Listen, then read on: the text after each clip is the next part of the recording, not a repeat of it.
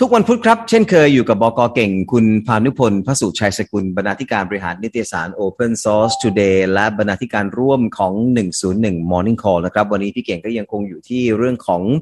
ข้อมูลส่วนบุคคลครับ ก็สืบเนื่องจากที่เรานำเสนอข่าวเรื่อง T-Cash ไปในสัปดาห์ที่แล้ว ก็เลยนำมาสู่หัวข้อบทสนทนากันในเช้าวันนี้นะครับ T-Cash อ่าหลายๆคนอาจจะยังไม่รู้ประโยคเต็มนะครับ มันก็คือ Thai University Central Admission System นะครับ นี่คือคำเต็มของคำว่า T-Cash ซึ่งก็เป็นข่าวออกไปนะครับว่ามีการนำข้อมูลเนี่ยออกไปขายขายได้จริงหรือเปล่าแล้ว เขาไปใช้ประโยชน์อะไรกับข้อมูลเหล่านั้นนะครับ มันก็เป็นการชี้ให้เห็นถึงจุดบอดที่ยังมีอยู่ในระบบของเรานะครับ ในเรื่องของการออกมาปกป้องข้อมูลส่วนบุคคล เพราะเรายังไม่มี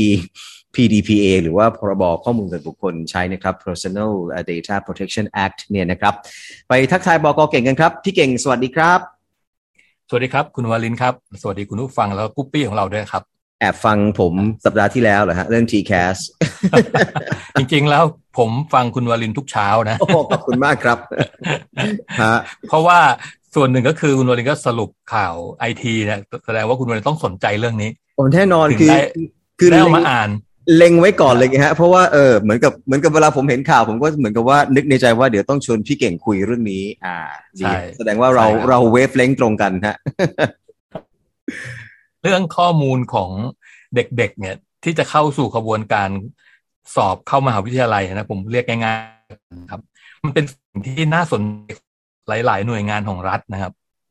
หลายๆหน่วยงานของรัฐเองเนี่ย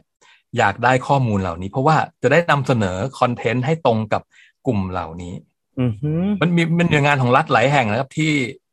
เขาให้บริการทางการศึกษาหรือข้อมูลที่เป็นสาระของทางการเรียนรู้เนี่ย ลงไปสู่เด็กในแต่ละกลุ่มตั้งแต่เด็กประถม ยันเด็กมัธยมมหาวิทยาลัยพวกเนี้ยครับ ครับ เขาก็ต้องการข้อมูล เพราะฉะนั้นผมเชื่อว่าอันเนี้ยในการหลุดในครั้งนี้มันก็จะมีหลายสาเหตุอาจจะหลุดจากมหาวิทยาลัยเองนะที่รับที่เปิดรับสมัคร หรือข้อมูลที่ส่งผ่านกันกับภาครัฐด้วยกันเองนี่แหละครับ นี่ก็แสดงว่าการออกแบบระบบในการส่งข้อมูลหากันเนี่ย ยังมีข้อบกพร่องอยู่ ซึ่งจริง ๆ อันเนี้ยน่าน่าสนใจว่าทำไม เมื่อรู้ข้อบกพร่องแล้วทำไมไม่หาผู้กระทำความผิดเนี่ย ให้เขามาบอกช่องโหว่หน่อยว่าเขาดึงข้อมูลไปได้ยังไง ครับเพราะว่า เหมือน เขาเอาเอา เหมือน ข้อมูลนี้ไปไปไปขายต่อถูกไหมครับ ถูกครับ บ้านเราจะมองจะมองจะจับผู้กระทำความผิดไม่ได้สังเกตนะทุกทุกคดีเลย ทำไมอะฮะ อืม บ่อยละ แต่ เบื่อ จับ ละ ได้บ่อยมากเลยนะ แต่ว่าจะจับได้เฉพาะคดีที่มันถูกเปิดใบหน้าออกมา เหมือนน้องเดียไงที่โดนขโมยข้อมูลไปขาย ม เอาไปปล่อย ม อันนี้ก็จับผู้กระทำความผิดไม่ได้นะคุณวาลินฮะ อืมอืม แต่ ขอ พ ง อ โรงพยา แต่ บา พ ล อไปเทียบ ของโรงพยาบาลครั้งที่แล้วจับได้ไหมครับ ก็จับไม่ได้เหมือนกันฮะ อืม ที่ถูกเรียกค่าไถ่ด้วยนะครับคราวที่แล้ว อืมอืมอืม เราก็จะเห็นว่ามันรั่วกันบ่อยมากนะครับ จริง ครับ ๆ จริง ๆ มีมีเว็บไซต์ที่เขาขายข้อมูลกันอยู่ แต่ว่าผมก็ไม่ค่อยอยากจะบอกครับว่าเว็บไหน อืม นะฮะ อ้าว ก็มีกันบ่อยๆ ถ้าเดรู้เนี่ยแสดงว่าตัว PCT ใช่ไหมครับ Police Cyber Task Force เนี่ยก็ต้องรู้สิครับ ถ้าเกิดพี่เก่งยังรู้เลยอ่ะ ต้อง อืม ถูกต้องครับเขารู้อยู่แล้วครับว่ามันถูกขายอยู่ที่ไหน เพราะฉะนั้น อืม เนี่ยการที่จะสืบสาวไปสืบไปยังผู้กระทำความผิดเนี่ย ผมว่ามันไม่น่ายาก แล้วที่มันยากเพราะอะไรครับ พี่เก่งกำลังจะชี้อะไรอยู่ฮะ ส่วนหนึ่งก็คือต่างประเทศเองอาจจะไม่ค่อยให้ความร่วมมือ อืม หรือไม่ก็เว็บไซต์พวกนี้ก็อยู่ใต้ดินจริง ๆ คือปกปิดทุกอย่างตัวตนของเขาเองก็ไม่ไม่ยอมเปิดเผยว่าเขาเป็นใคร อ่าฮะ เนี่ยก็มันก็เลยสืบกันยาก ขนาดประเทศเพื่อนบ้านเราเนี่ยเอาแรงงานไทยเนะนะไปเป็นคอร์เซนเตอร์นะคุณวาลินฮะตำรวจรู้ว่าอยู่อยู่ที่ประเทศอะไรเนี่ยดีก็พยายามจะเข้าไปจับผู้กระทำความผิดเสนอข่าวกันอยู่บ่อยๆ ครั แต่ บ ตอนนี้ก็ยังจับผู้กระทำความผิดหลักไม่ได้เลยนะ อืมครับ ได้ได้แต่ช่วยเหลือคนไทยที่ถูกหลอก ไปเป็นคอร์เซนเตอร์แล้วไปกลับมาหลอกคนไทยเนี่ย อืม อันนี้ ครั เรา บ ก็ยังเห็นอยู่ว่าเราจับผู้กระทำความผิดหลักเนี่ยยังไม่ได้ ครับ เห็นไหมครับ ที่ที่เห็นเป็น นี่ก็ ข่าวว่าจับได้จริงก็คือพวกพนันออนไลน์นะฮะที่เป็นข่าวลงหน้าหนึ่งอยู่ แล้วก็เป็นเหมือนเหมือนเหมือนเป็นผลงานของตำรวจซะมากกว่า เพราะว่านั่นเป็นสิ่งที่ ใช่ เป็นพนันถูกไหมครับ มันเป็นสิ่งที่ผิดอยู่แล้ว แล้วมันเป็นการต้มตุน แต่ว่าไอไอสิ่งเหล่านี้ที่กำลังที่เรากำลังพูดถึงอยู่เนี่ยมันเป็นข้อมูลส่วนบุคคล ซึ่งเขาเอาไปขายไปทำมาหากินได้ แต่ทำไมไม่จับซึ่งมันก็ผิดถูกไหมครับ เพราะว่ามันยังไม่มี ถูกต้อง PDPA มาคุ้มครองเราใช่ไหมครับเขาก็เลยเอาหูไปนาเอาตาไปไร่อย่างเงี้ยเหรอครับ คือพอถ้ามี PDPA เนี่ย กรณีที่ทำข้อมูลรั่วแบบนี้เนี่ย เจ้าของข้อมูลก็มีความผิดด้วยนะฮะเพราะฉะนั้นเนี่ยตอนนี้ภาครัฐเอง หลายที่ถ้าเราจะสังเกตเห็นว่าความพร้อมในการปกป้องข้อมูลส่วนบุคคลเนี่ยยังไม่มี นี่เป็นเหตุผลที่ทำให้เลื่อน PDPA ออกมาจากพฤษภาที่แล้วหรือเปล่า ครับ ก็ผมผมจะฟันธงอย่างนั้นก็ได้ อืม เพราะเราเราก็เห็นอยู่ว่าบางทีบริการของรัฐเองตอนนี้นะครับ อย่างที่เคยคุยกันเมื่อสัปดาห์ก่อนเรื่อง แค่เรามีเลขบัตรประชาชน ผมก็เช็คประวัติบางสิ่งบางอย่างของคนคนนั้นได้แล้ว อืม เพราะฉะนั้นอันเนี้ยมันเป็นข้อมูลที่ใช้ในการลาดตระเวนหาข้อมูลเพื่อที่จะไปทำการหลอกลวงใครสักคนหนึ่งที่เป็นกลุ่มเป้าหมายของเรา อืม มันสามารถทำแบบนั้นได้ไงฮะ อืมอืมอืม อืมอันนี้ก็ข้อมูลส่วนบุคคลยังไงก็ยังมีความจำเป็นที่ยังต้องมีผลบังคับใช้นะครับ ครับ แล้วระหว่าง อย่างน้อย ระหว่างที่ที่ยังไม่มี PDPA นี่เราเรามีวิธีการ protect ตัวเองยังไงบ้างอะครับ เพราะว่าผมเชื่อหลาย ๆ คนหลาย ๆ ครั้งเนี่ยอยู่ในภาวะจำยอมที่ต้องให้ข้อมูลเหล่านี้ไป เพื่ออะอย่างน้องๆที่ต้องเข้าสู่ระบบ TCAS เนี่ยเขาก็ไม่มีทางเลือกถูกไหมครับ ครับ จริงๆ เราแทบจะปกป้องข้อมูลส่วนบุคคลเราแทบไม่ได้เลยนะคุณวาลินฮะทุกวันนี้ อืม เราเล่น Facebook เองในยบางทีเราก็ต้องโพสต์ข้อมูลส่วนตัว อืม อย่างอย่างล่าสุดเนี่ยผมไม่เข้าใจว่าผู้ให้บริการบางรายบางรายเนี่ยนะฮะเขาต้องการบัตรประชาชนผมไปทำไมในเมื่อเราสมัครใช้บริการแล้ว อืม เราก็ต้องทำไมครับจ่ายค่าบริการเขาทุกเดือนอยู่แล้วนะฮะอันนี้ อืมอืมฮึ เขาพยายามที่เขาบอกว่าเออเขาจะได้ให้ส่วนลดสิบเปอร์เซ็นยี่สิบเปอร์เซ็นเมื่อทำเมื่อทำการยืนยันตัวตนด้วยเอ่อไบโอไบโอโลจีคือไบโอเมตริกเขาพยายามจะให้เปิดเผยใบหน้าเอ่อถ่ายรูปคู่กับบัตรประชาชน ผมก็ไม่เข้าใจบริการที่ผมใช้มาเกือบปีทำไมทำไมมาถึงวันนี้จะต้องขอข้อมูลแบบนี้กับผม อืม อันนี้เราก็ไม่ทำเพราะว่ามันเป็นข้อมูลที่ให้ไปแล้วเกินความจำเป็นเนี่ย ครับ อันนี้เราพิจารณาได้ว่าถ้าเกิดเราให้ไปแล้ว มันเกินความจำเป็นนะเราไม่ต้องให้ฮะ แต่คนส่วนใหญ่จะพิจารณาอย่างนี้ได้ไหมอะครับ เพราะบางทีอะอย่างอย่างเข้าไปในเว็บก็ขึ้นมาแล้วว่าต้องให้เรากดยอมรับว่าอืมใช้คุกกี้นะ อันนั้นก็เป็นการล้วงพฤติกรรมของเราแล้วระดับหนึ่งถูกไหมครับ คือ ใช่ คือเลยจะมีสักกี่คนที่ที่ตั้งคำถามหรือว่าตื่นตัวอย่างพี่เก่งว่าข้อมูลเหล่านี้มันไม่จำเป็นอืมเราเรา ก็ จะ ผมเชื่อ การปลูกเนี่ย สิ่งที่เราทำอยู่ในรายการที่ย้ำเรื่องนี้บ่อยๆ ทุกสัปดาห์อย่าเพิ่งเบื่อกันนะครับ ก็เพื่อให้เกิด awareness ว่าคุณต้องตั้งคำถามทุกครั้งที่เขาขอข้อมูลส่วนตัวของคุณว่าเขาเอาไปทำอะไร แล้วมันเกินจำเป็นหรือเปล่าถูกไหมครับ ใช่ครับใช่ครับ แค่แค่อย่างบริการที่ผมยกตัวอย่างเมื่อสักครู่เนี่ย เราก็ใช้มาเป็นปีแล้วคุณ วาลินนะ อืม จ่ายค่าบริการก็ทุกเดือน อืม แต่มาถึงมาถึงวันนี้ปุ๊บ อยากได้ข้อมูลส่วนบุคคลเรา แล้วก็เอาส่วนลดมาล่อห้าร้อยบาทอะไรอย่างเงี้ย อืมอืม ผมเออผมว่าไม่ดีกว่า เพราะว่าเราไม่จำเป็นต้องทำแบบนั้น ครับ ซึ่งมันต่างกับยุโรปเลยคุณวาลินนะ อืมอืม ยุโรปที่เรากำลังจะคุยกันต่อจากนี้คือเรื่องที่ Facebook เนี่ย ที่บอกว่าหุ้น Facebook ร่วง 20 กว่าเปอร์เซ็นต์ในในสัปดาห์ที่แล้วเนี่ย อืมอืม มันก็มีอีกปัจจัยหนึ่งที่ค่อยๆเผยออกมาเมื่อ ครับ เมื่อวานนี้นะครับ อืม ก็คือเรื่องของทาง EU ว่าจะปรับปรุงกฎหมายข้อมูลส่วนบุคคลนี่แหละครับ อืมฮึ ว่าไม่ให้ว่าไม่ให้ธุรกิจทางเทคโนโลยีเนี่ยโอนข้อมูลกลับไปทางสหรัฐครับ ครับ ข้อมูลส่วนบุคคลใน EU ซึ่งเป็นซึ่งเป็นตลาดที่ใหญ่มาก อืมฮึ เขาเขาก็คาดเดากันว่าถ้าเกิด Facebook รับจะแสดงว่าข้อมูลส่วนบุคคลที่ผ่านมาเนี่ย อีกอีกทีครับ อีกทีครับเมื่อสักครู่เสียงมันสะดุดไปครับยังไงนะครับ ถ้าเกิด Facebook Facebook ก็จะมีสองอย่างก็คือว่าถ้าเขาไม่สามารถรับเงื่อนไขในการที่ EU จะปรับเงื่อนไขเหล่านี้ที่เพิ่มเติมขึ้นมาเนี่ยว่าไม่ให้ส่งข้อมูลส่วนบุคคลเนี่ย กลับไปสหรัฐ อืม ซึ่ง Facebook ก็อาจจะต้องหยุดการให้บริการในกลุ่มประเทศแถบยุโรปนะฮะ โอ้ อันนี้เป็นข่าวมาเมื่อเมื่อวานนี้เอง อันนี้เรื่องใหญ่ เพราะว่ากฎ นะครับ คือการส่งข้อมูลกลับเนี่ยยกตัวอย่างก็คือเวลาเราเล่น Facebook เนี่ย อืม โอเคเรื่องในการล็อกอินเนี่ยก็ต้องส่งข้อมูลไปเช็ค อืม ซึ่งจริง ๆ แล้วก่อนหน้าเนี้ทาง EU มีสแตนดาร์ดในการส่งข้อมูลเหล่านี้อยู่แล้ว เพียงแต่ว่ามันไม่พอเพียง อืม เพราะว่ามันเคยเกิดเหตุการณ์ครั้งหนึ่งที่เขาไปฟ้องร้องกับตุลาการที่ยุโรปว่า Facebook เนี่ยละเมิดข้อมูลส่วนบุคคล อืม ข้อมูลไม่ได้รับความคุ้มครองครับ ทางตุลาการทางทางศาลยุติธรรมแห่งยุโรปก็บอกว่าเอ่อสแตนดาร์ดที่ทาง EU ทำเนี่ยมันไม่พอเพียงที่จะปกป้องข้อมูลส่วนบุคคลได้ฮะ อ่ะ เขาเลยต้องมีการปรับ อืม อันนี้เป็นอันนี้เป็นข่าวใหญ่เขาบอกถ้าตลาดทางยุโรปตลาดทางยุโรปเนี่ยหายไปเนี่ย Facebook จะเสียรายได้สามถึงสี่เปอร์เซ็นต่อปีฮะ ครับ แต่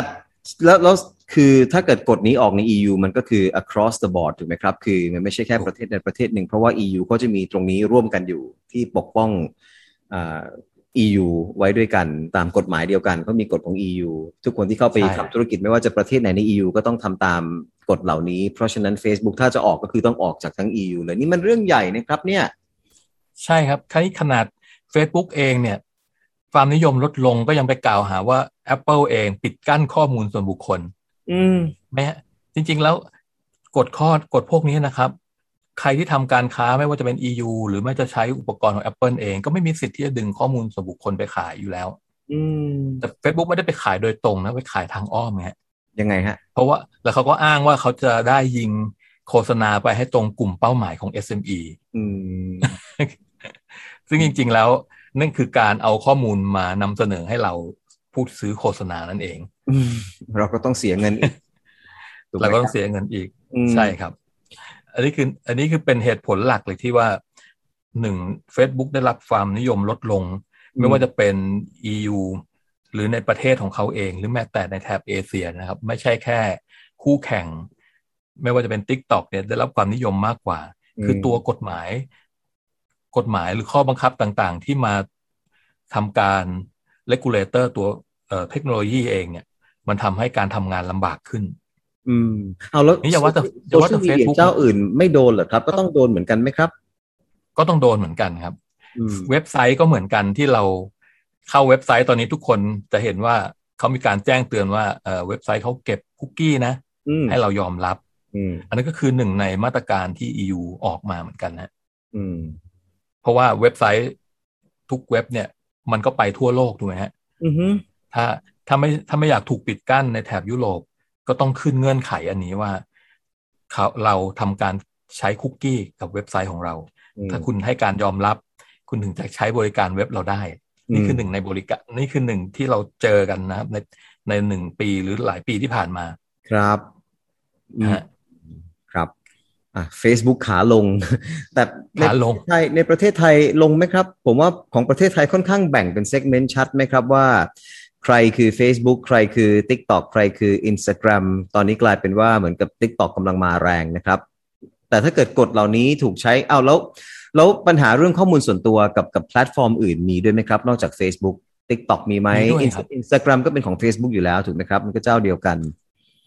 ผมว่าในยุโรปอาจจะไม่ค่อยได้ใช้ t ิ k t o k ไม่ค่อย แต่ว่าแต่ว่าทางอเมริกาเนี่ยใช้ t ิ k t o k เยอะ อืม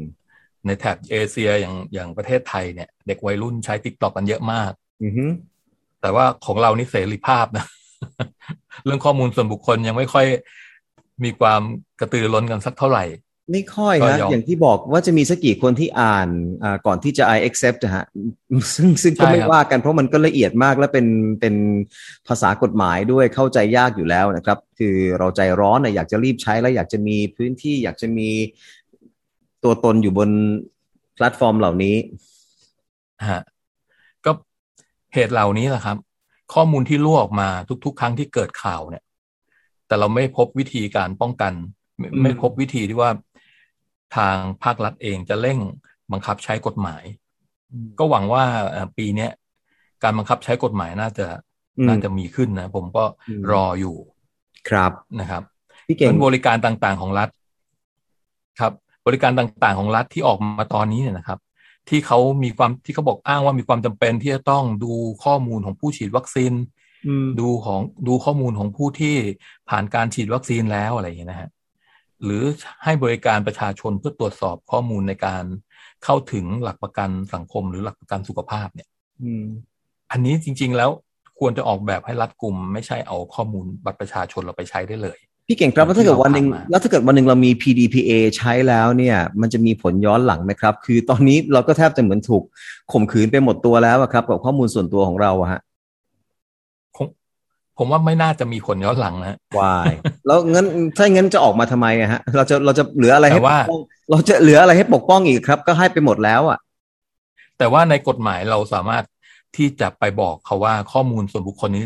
เราไม่ยอมไม่ยอมให้จัดเก็บ ก็ได้สมมติเราเลิกใช้บริการไปแล้ว ยกตัวอย่างเช่น บริษัทประกันที่เลิกการประกันชีวิตเราไปแล้วเนี่ยนะครับ อ่าฮะ ที่เราเป็นข่าวเราสามารถที่จะสั่งให้เขาลบข้อมูลส่วนบุคคลได้ซึ่งถ้าเป็นกฎหมายฉบับนี้ออกมา เราสามารถที่จะยื่นเรื่องแบบนั้นได้ครับ เพราะก่อนหน้านี้ บริษัทประกันก็ก่อนที่จะมีผลก่อนหน้านี้มีอยู่ว่าเราจะมีผลบังคับใช้กฎหมายนะครับ อืม บริษัทประกันเหล่านี้ก็ส่งจดหมายมาให้เรา accept ข้อมูลนะ อืม ให้เราทำการยอมรับข้อมูลที่จะเปิดเผย ข้อมูลส่วนบุคคล เนื่องจากว่าเขาเองต้องเช็คข้อมูลสุขภาพเรา อืม เขาก็เลยต้องการที่จะให้เขาให้เราเนี่ยเข้าถึงข้อมูลสุขภาพเราณโรงพยาบาลต่าง ๆ ได้ อืมฮึ นะเพื่อเพื่อที่เพื่อที่จะเช็คว่าเราได้ไปป่วยอยู่ที่โรงพยาบาลไหนหรือเปล่า หรือเพื่ออำนวยความสะดวกให้เราเนี่ยทำการเบิกจ่ายค่ารักษาพยาบาลนะครับ อืมอืม ทีนี้ถ้าเกิดบริษัทประกันนั้นยกเลิกไปเนี่ยหรือ ครับ ปิดบริษัทไปนั้นเรามีสิทธิ์สั่งให้ลบข้อมูลส่วนบุคคลเราได้ครับคุณวรินทร์ฮะ ก็ต้องไปดูกับตาว่าลบจริงหรือเปล่าใช่ไหมครับ หรือถ้าเกิดเป็นธุรกิจอื่นที่เขาอาจจะเอาข้อมูลเราไปขายต่อไปแล้วอ่ะเขาก็ลบให้เราเห็นแต่ว่าเขาขายไปแล้วอ่ะเขาหากินกับข้อมูลเราไปแล้วอ่ะครับ มันก๊อปปี้ได้ นั่นไง แล้วแล้วข้อมูลที่หลุดมาเนี่ยไม่รู้หลุดจากไงนั้นหลุดจากด้วยความตั้งใจของโปรแกรมเมอร์ หรือนัก คนดูแลระบบหรือเปล่า อันเนี้ยน่าสงสัย ก็ เราก็ต้อง ก็ ไป หลุดได้หลายวิธี ต้องไปเปลี่ยนตัวเองขอไปแบบว่าเปลี่ยนไอดีตัวเองใหม่ไป สร้างตัวตนใหม่ขึ้นมาเปลี่ยนข้อมูลใหม่หมด เอ้ย ไม่ดีรู้ฟังยิ่งยิ่งพูดยิ่งรู้สึกไม่ดีกับสิ่งที่กำลังเกิดขึ้นอยู่อะครับทำไงดีครับพี่เก่งช่วยด้วยฮะ ให้ทางออกด้วยครับ ทางออกคือเอาตัวเองออกจากโลกออนไลน์อะคุณวรินทร์ โอ้ มัน โห แยกไม่ได้ อ่ะเดี๋ยวพี่เก่งก็ มันทำไม่ได้ครับ เดี๋ยวพี่เก่งก็ไม่มีงานทำสิครับ ถ้าพวกเราพร้อม ใช่ ใจกันเอาตัวเองออกจากโลกออนไลน์ คือเราต้องป้องกันข้อมูลส่วนตัวให้มากที่สุดนะฮะเปลี่ยคนรับ รหัสผ่านให้บ่อยนะครับ อย่าใช้รหัสผ่านที่มันง่ายเกินไป อืม ในการใช้โซเชียลมีเดีย อืม นะครับ อืม แล้วลองลองเอาข้อมูลตัวเองไปเช็คดูลองเคยไหมครับ คุณผู้ฟังเอาข้อมูลตัวเองไปเซิร์ชใน Google ดูว่ามันมีข้อมูลเราหลุดไปที่ไหนบ้างฮะ อืมลองได้เลยนะฮะ พิมพ์เบอร์บัตรประชาชนเบอร์มือถื ลองได้เลย ดูฮะลองลองอีโก้เซิร์ฟฟิงเขาจะใช้คำว่าอีโก้เซิร์ฟฟิง พิมพ์ชื่อตัวเอง เอา เบอร์ เอาเอาชื่อนามสกุลเราไปเนี่ยผมยังเคยเจอว่าหน่วยงานรัฐบางแห่งเนี่ย เอาชื่อผมไปขึ้นว่าจัดฝึกอบรมนะคุณวาลินนะ อ่า ปรากฏว่าข้อมูลข้างในของเขาเนี่ยไม่ได้ไม่ได้เขาเปิดเผยเป็นสาธารณะ แต่ว่าผมไม่เคยไปสอนนะนี่คือวิธีเช็คง่ายๆ ป้องกันข้อมูลตัวเองผมก็โทรไปจัดการเลยฮะ คุณบอย ก็เอาชื่อพี่เก่ง ผม ไปขายอย่างเงี้ยเหรอฮะ ผมอาจจะเคยเขาอาจจะเคยเห็นโครงการแล้วเขาอาจจะจัดไม่ได้หรือจัดได้ แล้วมีการเปลี่ยนวิทยากร อืม ปรากฏว่าชื่อวิทยากรที่เป็นชื่อผมเนี่ย ยังอยู่ในระบบนะฮะ อืม เออผมก็งงว่าทำอย่างนี้ได้ยังไงเนี่ยแต่เราไม่ได้ไป อ๋ออ๋อ แต่เราแต่เราไม่ได้ไป แล้วเหมือนจะจัดไปแล้วด้วยนะฮะ อืมอืม เออแล้วก็ไม่ยอมเปลี่ยนชื่อวิทยากร เอาแล้วพี่เก่งเสียหายยังไงครับ ก็ผมไม่แน่ใจในระบบการเบิกนั้นเนี่ยใช้ชื่อผมไปเบิกหรือเปล่า โอ้ เพราะว่า โอ้โอ้ หน่วยงานของรัฐไม่ได้มีการหักภาษีนะที่จ่ายนะคุณวารินนะ อ่ะจริงอ่า ถ้าหักภาษีนะที่จ่ายเดี๋ยวนี้เนี่ยเวลาเราไปยื่นชำระภาษีปลายปี มันจะมีการเช็คกันหรือซิงค์คนไนซ์กันระหว่างข้อมูลที่สัมภาระที่เขานำส่งภาษีหักหนะที่จ่ายนะครับ อืมอืมอืมอืมใช่ อ่าอันนี้อันนี้เป็นช่องโหว่อันนี้อันหนึ่งที่น่ากลัวมากสำหรับคนที่ทำอาชีพอิสระ อืมอืมอืมอืมเออก็ต้องรีบเช็คกันหน่อยนะครับอ่ะ ครับ ส่วน Metaverse สักหน่อยไหมครับ ก็เป็นอีกเหตุผลหนึ่งที่ทำให้ Facebook เองอยู่ในช่วงขาลงเหมือนกันทำไมฮะทำไมถึงเกิดอะไรขึ้นกับ Metaverse ไปไม่ไม่ไม่รุ่งเหรอครับ หลายคนคิดว่าหลังจากที่ Facebook เนี่ย หยุดพัฒหยุดพัฒนาตัว r i b a r i b a Coin เนี่ย อืม ซึ่งพัฒนามาสามสี่ปีเนี่ยเขาก็เริ่มเกิดความไม่มั่นใจว่า Metaverse มันจะประสบความสำเร็จไหม อ๋อ เพราะเนื่องจากว่า Metaverse ที่ Facebook ตั้งเป้าไว้นี่คือต้องใช้แว่นต้องใช้อุปกรณ์นะครับคุณวรินทร์ อืมเราเคยคุยกันแล้วซึ่งมันแพง มันแพงแล้วก็จะทำให้เข้าถึงคนกลุ่มเล็ก ๆ ไม่ใช่คนกลุ่มใหญ่ ไม่เหมือนกับ Facebook ที่ทุกคน อืม ใช้สมาร์ทโฟนแล้วเข้าถึงได้ แล้ว นี่สิ่ แล้ ง ว หนึ่งก็เลยทำมันก็เลยทำให้นักลงทุนที่อยู่ในตลาดหุ้นเนี่ยนะครับเขา อืม เกิดความไม่มั่นใจว่า m e t a เวิร์จะเป็นทางออกของธุรกิจของ Meta อยู่ต่อไปหรือเปล่า แล้ว หุ้น แล้วเมตาปีก็ร่วง แล้วแล้วสองก็คือว่าในเมื่อ Facebook เนี่ยภาพติดไปแล้วว่าเป็นกลุ่มผู้ใหญ่ถูกไหมครับ แล้วสิ่งที่คุณกำลังทำคือ Metaverse เนี่ยหรือเกมหรือว่าโลก Meta เนี่ยเอ่อมันมันเป็นสำหรับกลุ่ม วัย ที่ รุ่น อายุน้อยกว่า มันน่าจะเหมาะกับคือถ้า TikTok จะมาทำ Metaverse เนี่ยคนอาจจะซื้อมากกว่า Facebook ใช่ไหมครับ เพราะ Facebook เนี่ยถูกถูกตีภาพไปแล้วว่าเป็นเป็นผู้ใหญ่อะอ่ะอย่างน้อยก็ในบ้านเราอะตลาด Facebook ถูกไหมครับ มันก็ไม่ใช่ไม่ใช่กลุ่มที่จะเป็นเกมเมอร์ซะส่วนใหญ่ก็ไม่เล่นกัน ไปเล่นแพลตฟอร์มอื่น ถึงไม่เป็นเกมเมอร์นะคุณวารินครับ ตัวโซเชียลมีเดียที่ Metaverse จะทำเนี่ย อืม ก็คือเอาข้อมูลส่วนตัวเราไปทำธุรกิจเหมือนกัน โอ้ ก็ไม่ก็ไม่ต่างจากไม่ต่างจาก Facebook ที่เป็นอยู่ในทุกวันนี้นะฮะ อ่าฮะอ่า เออเขาเพราะฉะนั้นอันนี้เราเป็นสิ่งหนึ่งที่กฎหมาย EU ออกมาก็มาบังคับใช้ตรงนี้ด้วย ไม่ใช่บังคับย้อนหลังกับ Facebook อย่างเดียว อ่าฮะ ตัว Metaverse ก็ต้องเข้าสู่กระบวนการนี้ด้วยเหมือนกัน เพราะคุณต้องสร้าง ในการส่ง อว ข้อ ตาร มูล ของคุณขึ้นมาถูกไหมครับ ในในโลกเมตาเวิ ใช่ ร์ต้องเป็นข้อมูลส่วนตัวของคุณ อืม เข้าใจแล้วค ใช่ รับ แล้วแล้วก็ไม่ใช่ Metaverse ที่ Facebook จะทำเท่านั้น Metaverse อื่น ๆ ก็เหมือนกันก็ต้อง เจ้าอื่น เข้ากฎระเบียบใช่ครับ เมตาเวิร์สเป็นคำ generic นะครับ แต่ว่า Facebook เนี่ยไปหากินกับคำ generic นี้ด้วยการเปลี่ยนชื่อเป็น Meta อ่ะเปลี่ยนชื่อองค์กรเป็น Meta แต่ Metaverse เป็นคำ generic อ่าคือมี player หลายรายอย่างที่เราเคยคุยกันไปนะครับ ก็ทุกคนก็ต้องอยู่ภายใต้กฎเดียวกันหมด มันก็เลยจะเป็นตัวที่เป็นอุปสรรคสำหรับการโตของ Metaverse ด้วยเหมือนกัน ใช่ อืม นะฮะ ครับ มันก็เลยทำให้ภาพภาพต่างๆที่ออกมาของ Facebook โดนถูกกระทำนะในช่วงในช่วงสองอ่าในช่วงสัปดาห์นี้เลยนะ อืมครับ หลายคนก็สังเกตนะเพราะ ปีชง ช่วงหลัง ปี ก็ไม่ ชงของ ค่ยได้ปีชงของ เฟซบุ๊ Facebook ก เป็นปีชงของพี่มาร์คซักเกอร์เบิร์ก ไม่รู้มาร์คพี่มาร์คเกิดปีอะไรนี่ ไม่รู้เกิดปีอะไรเดี๋ยวต้องไปเช็คต้องไปเช็คนะครับ ว่าจะถูกถูกโฉลกกับปีขานหรือเปล่านะครับ วันนี้พี่เก่งขอบพระคุณมากเลยนะครับสำหรับความรู้แล้วก็ความพยายามในการที่จะให้เราตื่นตัวเรื่องข้อมูลส่วนตัวของเราอย่างต่อเนื่องเลยนะครับ ในช่วง Alone Together ครับ หมดเวลาของ 101 Morning Call บกเก่งครับ คุณพานุพลพระสูตรชัยสกุล ผมวารินสัจเดลเราสองคนและทีมงานลาไปพร้อมกันเลย พบกันใหม่วันพรุ่งนี้ตีห้าสวัสดีครับ สวัสดีครับ